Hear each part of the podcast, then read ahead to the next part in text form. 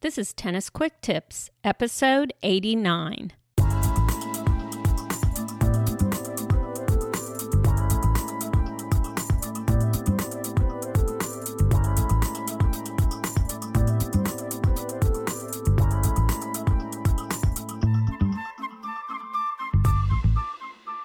Hey, it's Kim from tennisfixation.com. I'm your host for the Tennis Quick Tips podcast. With each episode, Tennis Quick Tips brings you a quick and easy tip to improve your tennis game and to make sure you're having fun every time you step on court. My goal here at the Tennis Quick Tips podcast is to give you quick and easy tips that you might not have thought about or might not even be p- familiar with that I hope you can understand and then easily apply to your own game. And I try to always give things that I think any level of player could apply, whether you're just starting out or you've been playing for quite a while. Some of my tips I know are going to be ones you've already heard, but a lot of times the tip you've already heard is the one that another player never thought about before. I'm saying all this because the topic I'm talking about today is the split step, which I think a lot of us would consider kind of an intermediate level technique to use as far as footwork goes. I know that when I first started playing, nobody said anything to me about using the split step. It wasn't until I'd been playing a while and was really trying to improve my volleys that I even learned what a split step was and why I needed to use it. And so, if you're an intermediate player, you may already be very familiar with the split step, but there's plenty of intermediate level players, certainly the ones I've seen I play a lot of ladies who are very good, and yet a lot of them do not split step. And I'm assuming that you guys have the same experience that either you're not using the split step, or if you are, you see plenty of players who don't. And certainly, up to a point, you can continue to be a pretty decent tennis player without ever even being aware of the split step. However, if you do want to take your game up a notch, especially up at the net, I think at some point you really have to learn and adopt the split step. So, first of all, let's talk about what is the split step? What am I talking about? The split step is the little hop that you see players take right before they go to hit the ball. You see it often, as I said earlier, up at the net for volleys. However, if you watch the pros play on TV, you will notice that virtually every shot they hit, usually they somehow are incorporating a split step. And where you really notice it is on the return because they often have a very exaggerated split step on the return. They'll take a little hop in the air as the serve's coming over towards them, and then they'll move into the direction of what shot they're going to use, either forehand or backhand, to hit their return. And when you see it like this, if you see the pros, and you can certainly see videos of this on YouTube, what you see is the hop is a very neutral position that the player takes going up and landing in an athletic position or what I call a ready position. I have a podcast episode on the ready position, and I'll be sure to link to it in the show notes for this episode. And I also included in that a PDF that was an illustration of what the athletic position or the ready position looks like and what the important elements of that are and why you need to use it. And certainly that's incorporated into a good split step, that ready position where you're light on your feet, you land on both of your feet, but softly. Your heels are usually up. Your weight is a little bit forward, and your hips and your body are also forward with your racket held out right in front of you. Because when you're taking a split step, at the moment you take it, you're not sure which way you're going. It's a way to keep your momentum, prevent you from being flat footed when the ball comes back over the net towards you, and then make that decision whether you're going to end up moving off to your left or your right, or if you're just going to shift your body left or right, especially up at the net. It might not be so much which way you're going to take steps as far as which which direction you need to move your body to get your racket in the right place.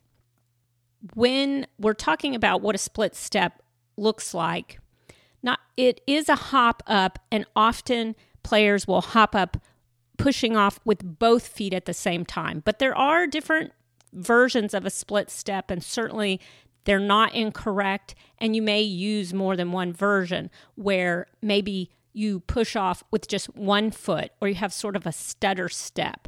My this is more close to what I find myself doing.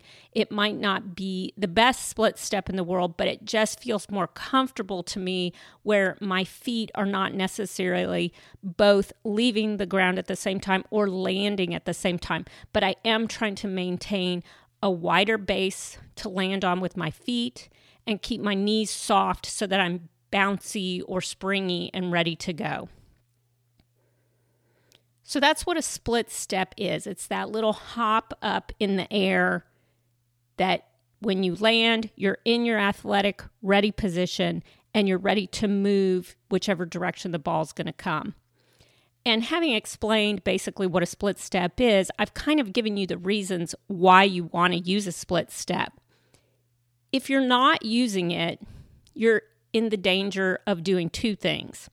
Number one, if you're just standing there and imagine being at the net waiting for the ball to come, if you don't have this little spring going, when you do finally go to move to the ball, you sort of have to gather up all your energy and your momentum to make that move. If you're a little bit bouncy and if you take that split step, you've already got yourself moving so that you're ready when the ball comes over to make your move and you're not gathering up all your weight and momentum and then making your move. Frankly, this is if you're not doing this, you are usually being pretty flat footed and it can be hard to move out of that position towards the ball. The other danger that can happen when you don't take a split step, and a lot of times where you would see this is when you're coming into the net, making your approach shot. If you don't use the split step to sort of slow yourself down and get ready to hit the ball, you can overrun the ball, end up being too close, not close enough, or let's say you do actually hit the ball, if you haven't sort of got your momentum under control, you can end up running through the ball as you're hitting it and then being out of position for that next ball. And this that that approach shot and going into the split step, I have a lot of trouble with that. I think about it and I hope I'm getting better at it, but I do often find myself overrunning the ball as I'm coming in or and or then being out of position for the next ball. So the split step is a way to it does slow you down and I know when you're approaching you're trying really hard to get in there, but it slows you down in a way that allows you to hit a good shot and then be ready for whatever happens next. So, how do you apply the split step? How do you learn how to do it if you haven't been doing it already? I think the easiest way to start using the split step is up at the net. And initially, you're going to have to make yourself think about it and start doing it. It was hard for me at first, but now I find myself up at the net, sort of bouncing up and down, even when the ball's not coming towards me, trying to remain prepared for when it does. The way to use it is to think about taking that little hop right when the ball is being hit by your opponent.